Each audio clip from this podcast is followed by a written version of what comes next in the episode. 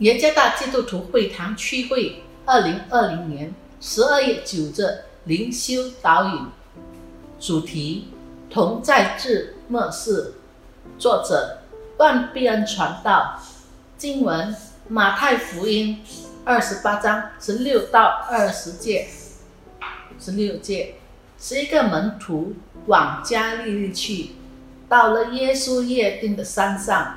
他们见了耶稣就拜他，然而还有人疑惑。耶稣近前来对他们说：“天上地下所有的权柄都赐给我了，所以你们要去，使万民做我的门徒，奉父子圣灵的名给他们施行。凡我所吩咐你们的，都教训他们遵守。”我就常与你们同在，直到世界的末了。同在至末世。我小儿子现最喜欢和我一起度假。通常，他邀请我进入玩具商店或儿童游乐区。他对进入该地区非常自信，因为他知道我和他在一起。对于线而言，有我的同在，如同一切都没问题。同样，为他自己的乐趣购买并支付。基督对他的门徒指世界末日一直同在的应许，是对人心最甜蜜、最令人愉快的应许。全然地同在，神的同在。不单在罗马帝国殖民时代的困难时期，而是知道末世的承诺。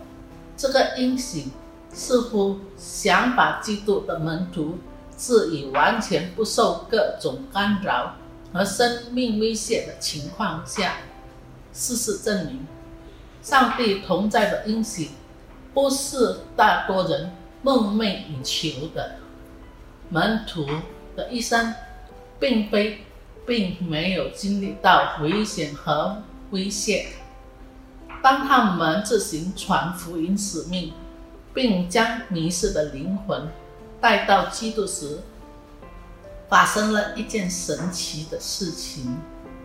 在这一生中，基督参与的因喜得以实现。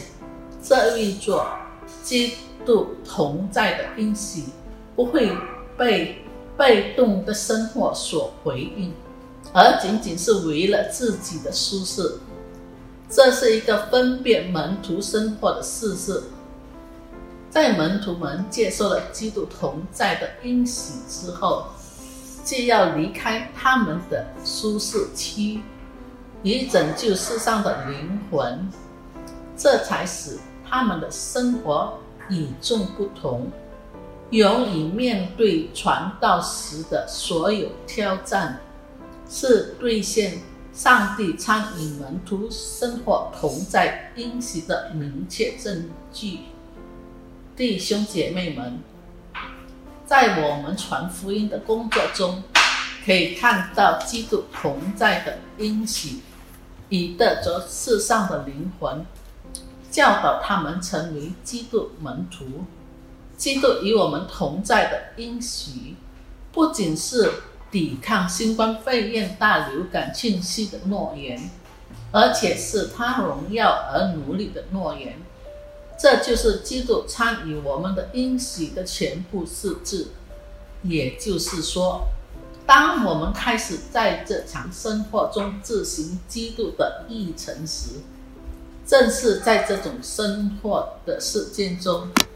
他同在的因喜，在我们身上得以体现。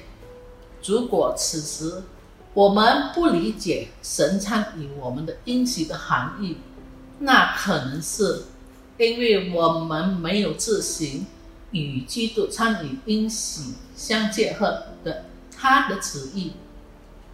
上帝与我们同在的因喜，会在履行他旨意的生活中体现出来。不是为了您自己的安逸，